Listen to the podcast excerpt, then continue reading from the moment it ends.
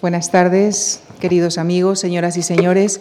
Permítanme recordarles que mañana viernes en Conversaciones en la Fundación Antonio San José entrevistará al cineasta y escritor Manuel Gutiérrez Aragón y el lunes el reconocido economista Andreu Mascullel, consejero de Economía y Conocimiento de la Generalitat de Cataluña, estará en Memorias de la Fundación con Íñigo Alfonso. Están ustedes cordialmente invitados.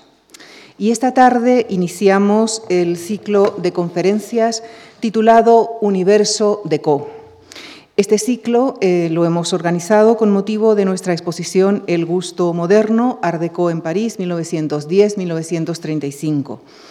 El ciclo analizará el estilo de Co desde ámbitos como la mujer, la moda, el cosmopolitismo y el cine a cargo de Estrella de Diego, Juan Manuel Bonet y Román Gubern, quien nos acompaña esta tarde, también coordinador de un ciclo de cine en el que proyectaremos dos películas, Metrópolis y Salomé, emparentadas con el movimiento de CO y que serán presentadas por Antonio Jiménez Rico. Román Gubern es eh, catedrático emérito de Comunicación Audiovisual de la Universidad Autónoma de Barcelona y miembro de la Academia de Bellas Artes de San Fernando. Ha sido presidente de la Asociación Española de Historiadores del Cine y director del Instituto Cervantes en Roma. Entre sus numerosos eh, libros figuran Máscaras de la ficción, Patologías de la imagen, Metamorfosis de la lectura e Historia del cine, un clásico en su género ampliada y reeditada el año pasado. Con nuestro agradecimiento a ustedes por su presencia, por su compañía esta tarde y al profesor Guber por su participación nuevamente en nuestro programa de conferencias. Les dejo con él para que nos hable cómo ese art déco que él bien conoce desde niño, mm, de génesis eh, francesa, se convierte en un, en un canon de elegancia estética universal que impregna también el género cinematográfico. Ardeco en el cine con Román Gobern. Muchas gracias. Bien, antes que nada quiero felicitar a la Fundación Juan Marc por la espléndida idea que ha tenido de redescubrir el Art que yo he vivido en mi infancia, porque yo soy ya un hombre mayor, pero recuerdo en mi familia, en los entornos de Art que todavía he habitado. ¿no? El Art sucede como ciclo a el llamado modernismo o Art Nouveau, que era el estilo imperante antes de la Primera Guerra Mundial, antes del 14. El estilo de la Belle Époque, de la llamada Belle Époque.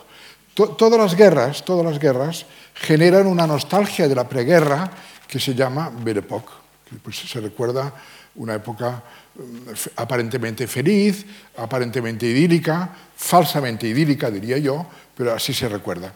Y la época de la Belle Époque, es decir, final del siglo XIX y principios del XX, estaba dominado por el Art o modernismo, que ustedes reconocerán perfectamente en las obras de Antonio Gaudí o en el edificio de las GAE aquí en Madrid, que es un ejemplo cimero de, modernismo, de Art. Y ese Art era un arte floreal, curvilíneo, barroco. Yo recuerdo, porque yo, yo veranaba de niño en una casa de Art de, perdón, de, de y mis tías y mi madre decían, qué lata sacar el polvo a estos balcones que tienen tantas rejillas y tantas eh, cenefas, ¿eh? porque efectivamente era una, una, forma de barroquismo en una época efectivamente que ha pasado la historia como Belle Époque, Belle Époque, eh, falsa Belle Époque, porque había mucha miseria, la medicina estaba menos avanzada, la luz eléctrica no, se había implantado en todos los lugares, el agua corriente en, los pequeños pueblos no había llegado todavía, pero en fin. Eso. Y ese Art, o modernismo, piensa en el edificio de las GAE, con esas paredes onduladas, etc., sucede el Art Deco. Son ciclos consecutivos. ¿Cómo nace el Art Deco? El Art Deco es, de alguna manera, una versión eh, domesticada y ornamental de la herencia del cubismo. El cubismo es un movimiento pictórico importante que nace cuando Picasso pinta en 1907 el famoso cuadro Le Demoiselles d'Avignon, las señoritas d'Avignon, que de hecho, entre paréntesis, eran pupilos de un burdel, de la calle Aviñón de Barcelona, pero en francés, Le Demoiselle d'Avignon. Avignon era la calle Aviñón de Barcelona. Y efectivamente el cubismo nace el año 1907 con Picasso, con Juan Gris y con otros.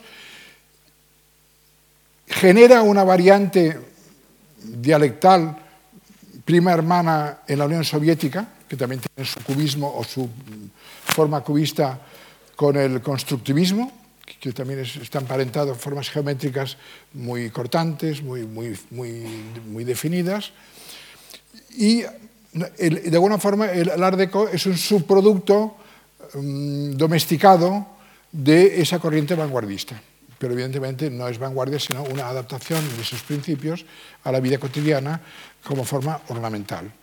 Quiero recordaros que estos años famosos, años de principios del siglo y años 20, del siglo XX, son los años del jazz, son años de la aparición del automóvil, son los años de expansión del cine, son los años de expansión de la modernidad, de una modernidad, ¿eh? la famosa era del jazz. Las chicas faldicortas, con, con, su melenita, las veremos ahora en alguna proyección, porque habrá algunas proyecciones en, mi conferencia, y verán que efectivamente ese nuevo mundo de una primera modernidad en el siglo XX tiene su reflejo en el Art Deco, que es un subproducto de las vanguardias, concretamente en este caso de la vanguardia cubista. Les decía que eh, la celebración pública de este Art Deco tiene lugar cuando en abril del año 25 se inaugura la Exposición Internacional de las Artes Decorativas e Industriales Modernas.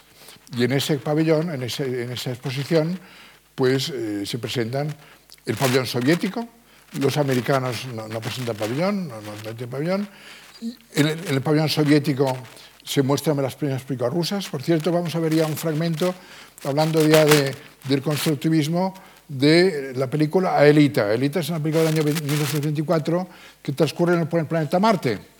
Y hay una revolución social, la película soviética, hay una revolución social, y la reina Aelita mmm, ve peligrar su trono debido a la sublevación que vive, y verán que los decorados extravagantes y cortantes geométricamente son parientes, primos hermanos del Art Deco que aparece en Francia por esta época.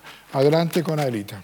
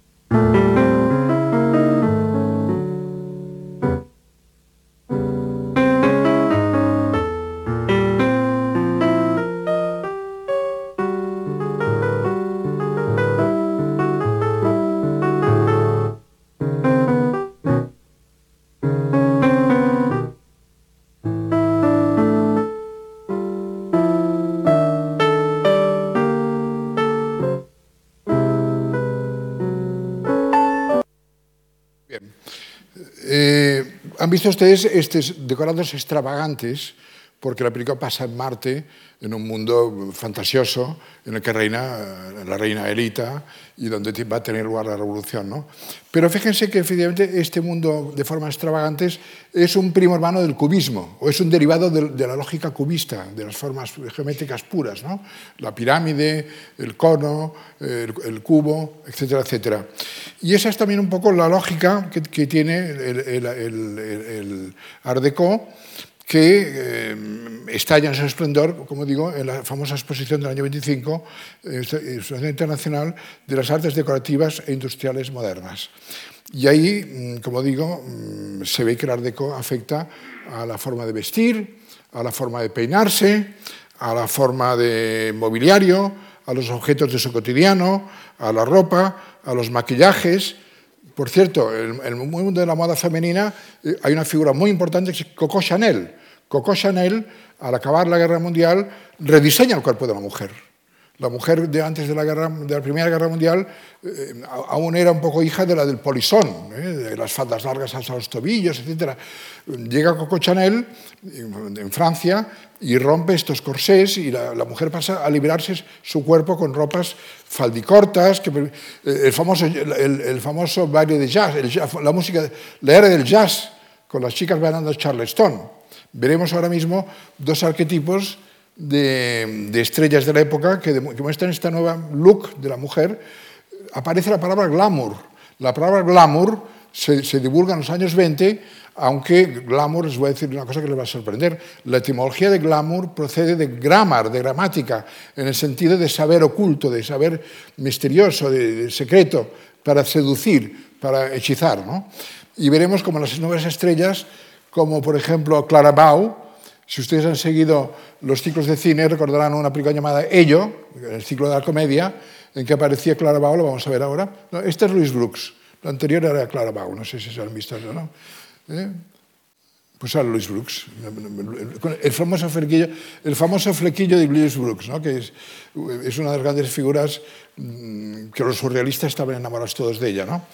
Y además esta exposición de París del año 25 tiene un eco posterior al año 31 con la exposición colonial, ¿eh? que es la exposición que se dedica a, glorificar la expansión occidental en África y en Asia y que, por cierto, es una exposición repudiada por los surrealistas, porque consideran que es una exposición imperialista sobre el tercer mundo. Pero, en fin, eh, más allá de la polémica, la exposición colonial del 31 sigue el mismo discurso estético que había propuesto esta, esta Bien, por tanto, tiene una serie de afluentes culturales como son el futurismo, el cubismo, la, música de jazz, la, moda de Coco Chanel, eh, Josephine Baker, vamos a ver Josephine Baker. Josephine Baker, que era una actriz americana, bailarina, famosa, el jazz llega a Europa, el jazz llega a Europa con las tropas americanas de la Primera Guerra Mundial. Los americanos entran a la Primera Guerra Mundial tardíamente, en abril del 17, pero cuando se van, los últimos regimientos de soldados negros, porque había separación de, razas en esta época en, el ejército, los soldados negros americanos importan a Europa la, música de jazz. Y cuando en el año 18 regresan a su país, han dejado ya la semilla del jazz en París. Y inmediatamente aparece en, en escena Josephine Baker, cuya estética, como pueden ver, cuya estética es perfectamente coherente con la estética del Art Deco. ¿eh? Estas formas estilizadas, ese cuerpo escultórico ¿eh? que hace juego con los muebles, con los mobiliarios de la época. Eh, en el caso del cine fue muy evidente, porque el cine inicialmente era paisaje natural. Cuando Lumière inventa el cine, rueda la llegada del tren, la salida de la fábrica, rueda paisajes naturales, pero no rueda interiores decorados. En cuanto el cine primitivo utiliza ya decorados de tela, al principio, al principio como el teatro, los primeros decorados de cine eran teatrales, eran decorados eh, lienzos o telas pintadas, pero cuando el decorado se hace corpóreo, cuando el decorado se hace corpóreo en vísperas de la Primera Guerra Mundial, ahí ya entran efectivamente las modas estéticas contemporáneas y aparece un cine futurista. El manifiesto futurista es de, febrero del año 9 y al año 10 aparecen en Italia películas futuristas o, con intención futurista. La verdad es que en general las películas futuristas de la época no son muy brillantes. Y aparecen otras películas, efectivamente. Y mm, el personaje que encarna este movimiento en Francia con más fuerza y con más vigor y con más prestigio, es un arquitecto llamado Robert Mara Stevens, que también, Robert Mara Stevens, se dedica a hacer películas mm, decoradas para películas. Concretamente, yo he contabilizado, eh, me molesta buscar los datos, eh, he encontrado 15 películas con decorados de Robert Mara Stevens, que era un arquitecto, eh, del cual hablaremos luego, porque este Robert Mara Stevens también fue el que dirigió el, que hizo el pabellón de turismo de esta exposición del año 25. ¿no? La película más emblemática y más recordada vinculada al Art Deco. Es una película francesa, como no podía ser de otra forma, porque el, Art Deco nace en Francia, que luego se expande más allá de sus fronteras. Es la película titulada L'Inhumaine, La Inhumana, que es de 1924, que veremos un trozo ahora. La Inhumana es una película muy singular porque intervienen muchos diseñadores visuales. Intervienen, eh, Robert Malley Stevens hace los decorados de exteriores, el pintor cubista Fernand Léger hace los, los laboratorios, Pierre Chasser hace el mobiliario, Lalique, Puig-Forcat y Jean-Luc hacen los objetos decorativos, Raymond Templier hace las joyas y Paul Poré el vestuario. Por tanto, esta, esta interheterogeneidad de, de, coautores eh, del diseño visual hacen que la película sea un tanto heterodoxa. Vamos a ver un fragmento justamente que ilustra esta heterodoxia. La película la produjo una cantante de moda en Francia en la época que se llamaba Georgette Leblanc. Georgette Leblanc era una mujer de prestigio, tenía dinero y promovió que se hiciese una película para su gloria personal, ¿no? como mujer fatal. Y veremos una escena en la cual efectivamente en, su casa, en, el comedor de su casa, un comedor muy lujoso, orquesta de jazz, el jazz es también un signo de la época, orquesta de jazz en el comedor, veremos cómo ella está rodeada de un, de un rajá, de un sabio, que todos la, pretenden, es un poco la mujer fatal, la mujer deseada y que no, no cede, ¿no? la mujer deseada que no cede, la mujer fatal, la mujer porque todos son hombres, en la mesa todos son hombres admiradores de ella.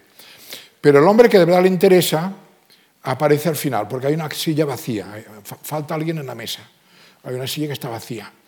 Y un otro dice, el, que está atrasado. Entonces aparece el que está atrasado, que es el que le interesa a ella, de verdad. Y ese decorado, el salón de una casa, que esa casa en cambio está hecha por Manetti Stevens y verán la diferencia formal, estructural, que tiene el edificio del cual sale este joven que coge un coche de carreras para llegar a la cena, verán ustedes la diferencia que hay entre el comedor de ella, el comedor de la, de la protagonista y productor de la película, de Joseph Leblanc, y e, ese segundo decorado que pertenece en cambio al estricto canon del Art, del art Deco, por tanto con sus cubos. Vamos a ver ese trozo de la inhumana y aquí lo tienen. Aquí tienen ese comedor extravagante, eh, con esos sillas romboides, aparentemente poco cómodas o poco funcionales. ¿eh? Además, la, mesa parece que está sobre una piscina, como una, especie de piscina. Es para, para, mostrar el lujo, el jazz, la música de jazz, otro signo de los tiempos, ¿eh? que acompaña la velada. Hay un último invitado que está atrasado, pero ella decide, Claire decide, que no, no le esperaremos. Y va a empezar a cenar. ¿no? Aquí tiene a José Blanc, un raja a su derecha, a su izquierda, ¿eh? y todos son hombres, todos son varones que la admiran, aunque la mujer fatal es más un estereotipo del siglo XIX, la mujer fatal es un arquetipo eh, decimonónico, pero en fin, ella, ella, lo perpetúa por vanidad personal que se, que se convierte en la, en la, mujer deseada y admirada por los varones. ¿no?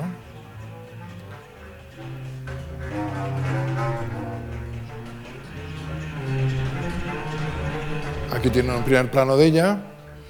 La silla vacía del que no ha venido. Y ahora veremos el, que el atrasado, que ese decorado sí que es de Mallet Stevens. Y verán la diferencia entre un decorado y el otro.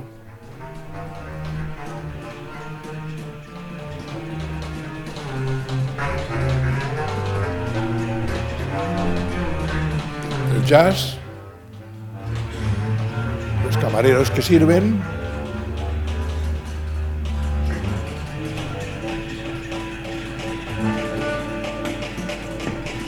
y de pronto un letrero que dice el que está el atrasado, el atrasado, el retardoter. Vean el decorado, la diferencia enorme que hay de decorado, que este sí que es de Manet Stevens.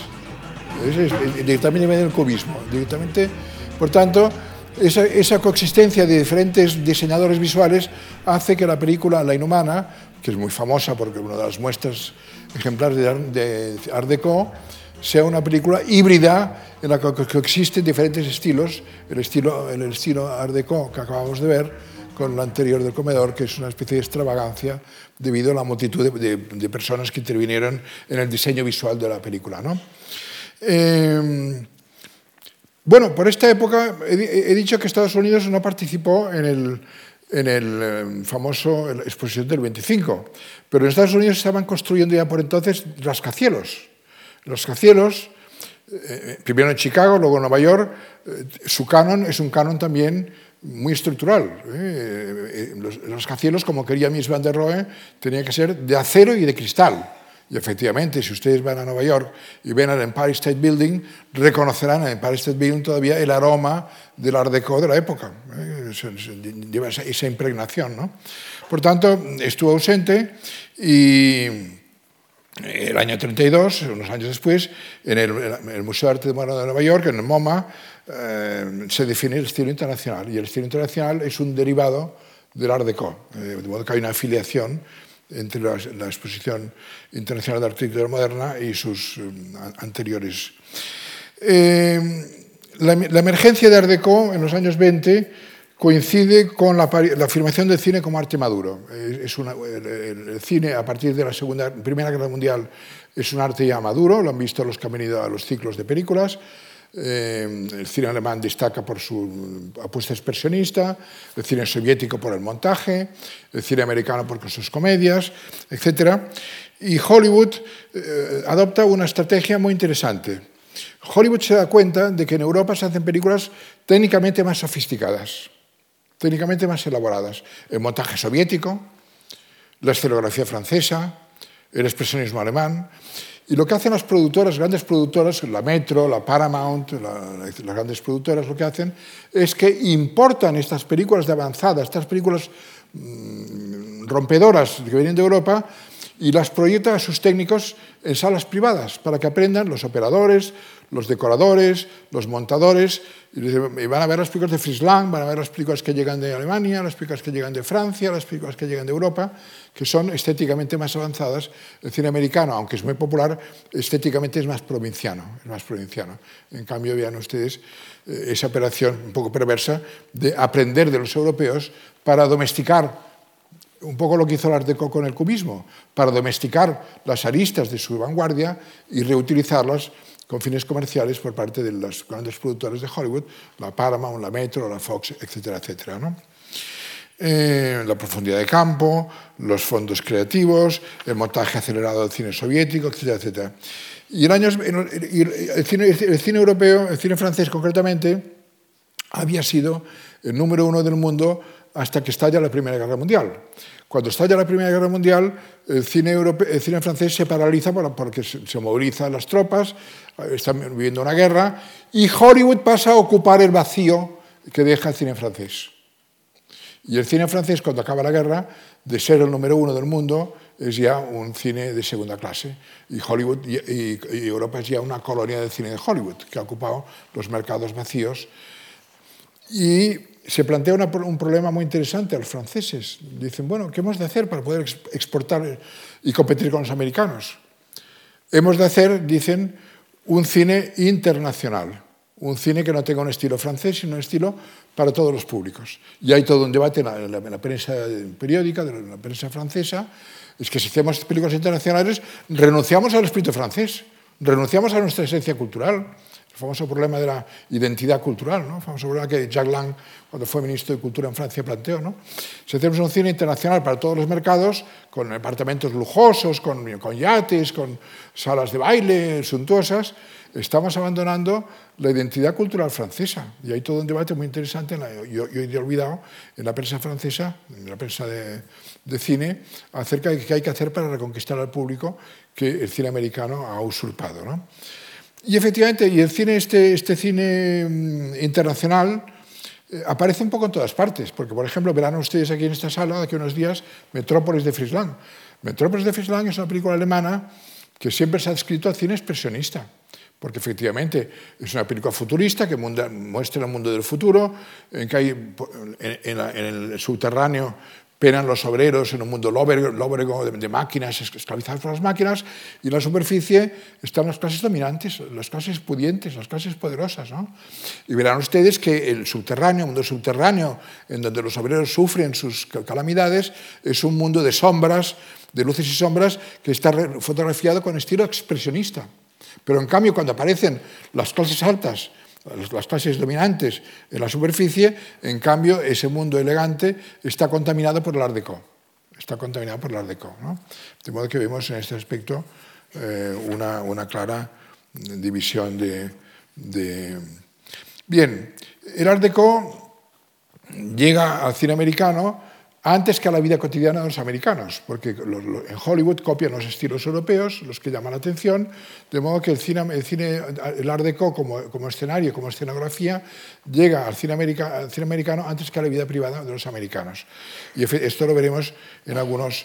Vamos a ver ahora algunos fragmentos, algunas fotografías, una fotografía de la película El beso de Jack Fader, y verán que el decorado es mucho más importante que las personas. Es decir, que si, miran el fotograma verán que la, mitad inferior es más pequeña que la, mitad superior. ¿Por qué? Porque se da más relieve al decorado que a los personajes. ¿eh? Se quiere lucir el estilo art deco. Eh, otra, otra imagen. Esa, esa, esa, es de la película eh, L'Argent, el dinero. La escalera, fíjense ustedes, esa escalera es un prodigio, es un prodigio y difícilmente en la vida real encontraremos escaleras de ese tipo, pero, es muy efectista, efectivamente. ¿Otra, también, otra, otra fotograma?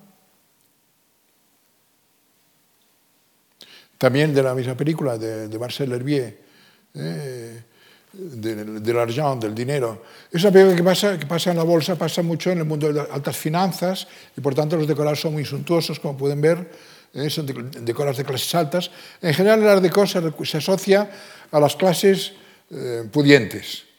Y efectivamente, la burguesía, la burguesía rica de la época, sus casas eran de tipo art. ¿no? Yo lo sé porque de niño mis tíos, en fin, tengo recuerdos familiares donde he, he, vivido, he vivido mi infancia de art como testigo. Otra. Aquí también es muy evidente esta película, que es, el, beso con, Greta Garbo, a la, a la izquierda está Greta Garbo. Fíjense ustedes que aquí también el decorado tiene más importancia que los personajes. Hay mucho más espacio de decorado ¿eh? para lucir el ambiente, el entorno, que los personajes. Siguiente. Este pasillo, este pasillo sin fondo, que parece que conduce al infinito, ¿eh? es efectivamente una obra maestra de Art Deco. Eh, es posible que digan, yo nunca he visto en la vida un, un, un pasillo así, esto, esto, esto, está inventado, efectivamente. El cine es un arte de, invención, de invenciones fantásticas, ¿no? Pero está claro que esta, esta, este pasillo tan impresionante, que no tiene fondo, que no tiene fin, ilustra muy bien este, este geometrismo típico del Art Deco, con los círculos en el techo, ¿eh? Con las, las, cenefas que hay en, en las paredes. Otra. Gran Hotel. Gran Hotel es una película americana del año 32 con Greta Garbo también. Ahí aparece Greta Garbo, eh, se la ven. Gran Hotel está basado en una novela de Vicky Baum. Vicky Baum fue una autora muy, muy popular en su, su tiempo. Eh, fue un bestseller su novela y eh, cuenta las vicisitudes que hay en un gran hotel, que la gente llega, se marcha, y hay, historias de amor, historias de odios, eh, se encuentran amigos, se encuentran enemigos. De modo que el protagonista del hotel es, es un colectivo, es la gente que llega al hotel, los criados, las historias que se cruzan, ¿no? Y ese, ese gran hotel sirvió para que durante la Guerra Mundial eh, la propia Vicky Baum escribiese Hotel Berlín, mostrando al Berlín nazi con el mismo modelo. ¿eh? Pero fíjese usted en ese caso, el, el, el suelo, el, suelo, el, mostrador, eh, la pared del fondo, eh, corresponde también al canon del Art Deco. Porque el Art Deco no fue una, una, una vanguardia, sino la, la, domesticación de un impulso vanguardista que procede del cubismo. El cubismo, efectivamente, ve el mundo en términos geométricos y lo que hace el Art Deco es que, de alguna forma, reutiliza, domesticándolo, este impulso que viene del cubismo y también del futurismo, y también se, enlaza, como he dicho, con otros elementos como la música de jazz, como la, música de Stravinsky en la época, la moda femenina. Hay, todo, hay una serie de parentescos, hay una cadena de parentescos que hacen que haya verdaderamente un universo art déco que va más allá de la arquitectura. Que va a la vida privada, a la forma de vestirse, a la forma de presentarse en sociedad, a la forma de, a la gestualidad, si me apuran incluso. Vean, por tanto, eh, otro, otro elemento que también se utiliza son los transatlánticos de lujo. El tema de los viajes en transatlántico era ya, por desgracia, una, una realidad. El año 12 había, se había hundido el famoso Titanic, ustedes recordarán, el año 12 se hundió el Titanic, pero los, los barcos eran un lugar de encuentro similar a los hoteles. Ahí nacían historias de amor, ahí terminaban historias de amor, ahí se encontraban viejos amigos, viejos enemigos, y los transatlánticos también fueron un tema muy típico. También se benefició de, este, de esta composición mmm, plástica el cine musical, las coristas, las coristas ordenadas en grupos, en círculos, en elipses, en filas. Vamos a ver la siguiente, que es un loco de verano. Un loco de verano, vamos a ver la siguiente fotografía, pertenece al cine musical, como se trata a la vista, la famosa piscina, mucho antes de Esther Williams, mucho antes de Esther Williams, porque esta película es una película del 31. ¿eh? Pero vean ustedes que ya la geometría escénica es una geometría que deriva del Art Deco. Y esa geometría Art Deco se contamina incluso con, con, los bailes de las chicas. Cuando las chicas bailan, forman grupos, forman filas, forman filas homogéneas, que también son descendientes de esa estética, de esta sensibilidad del Art Deco. ¿no? Y vamos a ver una siguiente todavía, La vida futura. La vida futura fue una película que escribió el guion H.G. Wells, escritor británico, como réplica a Metrópolis, porque a él, que era también un personaje um, muy curioso, le, disgustó mucho el pesimismo de Metrópolis, ¿no? le, le disgustó, y quiso hacer una réplica optimista, que es la vida futura y la vida futura como la, como percibe eh, el director, que era Cameron Menzies, que era un escenógrafo famoso. Fue el escenógrafo nada menos de lo que el viento se llevó, el director de esta película fue el escenógrafo de lo que el viento se llevó. Y fíjense ustedes que la vida futura que él prevé en esta película, que es del año 36, es del año 36, es una vida que nos recuerda un poco esas películas de, de marcianos, de, de, de, naves, de astronaves, ¿eh? del mundo que van, van a Marte, etcétera es una extravagante película, pero que tiene un final optimista, a diferencia de Metrópolis, que tiene un final un tanto. Y para acabar, déjenme que les diga que he elegido una película española muy poco conocida, que es El bailarín y el trabajador.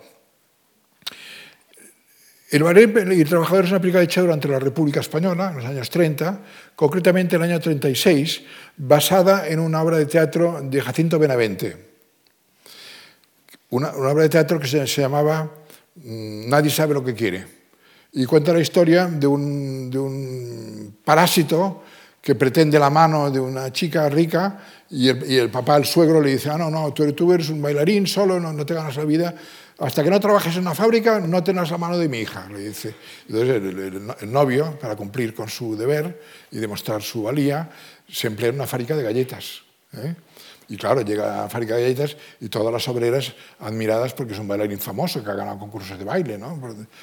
Es una comedia veramentiana, de costumbres.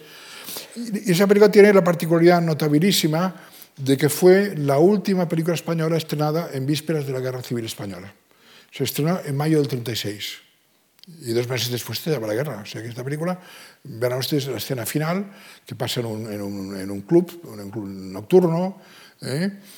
Y aunque sea una versión, digamos, no tan espectacular como estas que hemos visto, que son realmente despampanantes, veremos el estilo, veremos el estilo Art Deco a la española, más modesta, menos pretenciosa, en El Bailarín y el Trabajador, que es la película que dirigió Luis Marquina. Luis Marquina, hija del, hijo del dramaturgo Dardo Marquina, hijo del dramaturgo Dardo Marquina, que dirige el año 36 y se estrena en mayo, en vísperas del estallido de la Guerra Civil Española, de modo que este final feliz y sonriente que veremos no se corresponderá con la historia. La historia que vendrá luego será muy trágica, por desgracia. ¿no?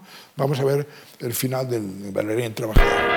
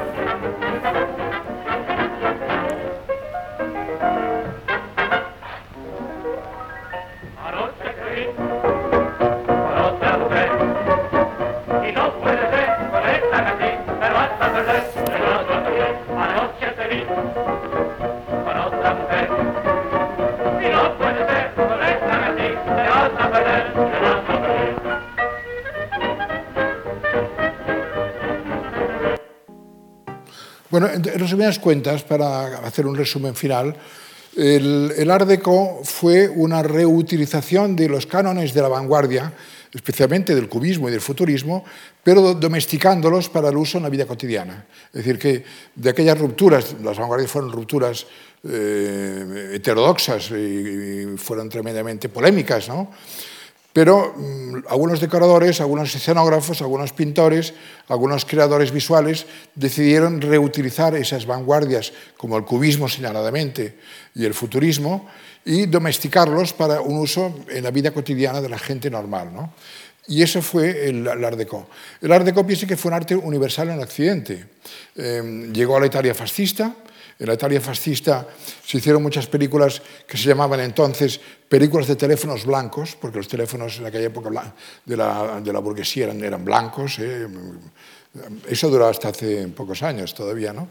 Y hay historias de amor, y de, y de, de amor, y de desamor, y de, de, de flirt, y de, engaños, y de infidelidades. Y en el cine de Mussolini hubo un art déco en el cine que era el cine de teléfonos blancos, así se llamó. En el cine español acaban de ver que hubo también, aunque fuese un poco raquíticamente, un, una voluntad de hacer art déco con el, eh, esa sala de baile, ¿no? Y donde fue más evidente fue en Francia, porque Francia finalmente era un poco el epicentro de la cultura cinematográfica europea junto con Alemania. En, debo decir, no obstante, que el, el cine francés eh, de art déco Hemos visto el fragmento de L'Inhumain. La Inhumana es una película atípica por sus muchos, los muchos diseñadores que intervinieron, pero efectivamente es una de las muestras más eh, ejemplares y verán también en la exposición que se exhibe aquí, eh, hay una proyección de un fragmento de la Inhumana, precisamente. ¿no? Eh, yo creo que el Art Deco ha sido un, aire, un arte, una forma artística de mobiliario, de diseño, más que de artes mayores, de artes utilitarias, de artes eh, aplicado al vestido, aplicado al mobiliario, aplicado al diseño de automóviles, aplicado a la música de jazz. La música de jazz es una música que encaja perfectamente con el Art Deco. Antes hemos visto a Josephine Baker. Y ese mundo es un mundo que pertenece a la historia del siglo XX, en un momento en que la gente quería ser feliz y de alguna forma participar de una vanguardia que había sido domesticada por los diseñadores, diseñadores de arte para el uso cotidiano en nuestra vida cotidiana.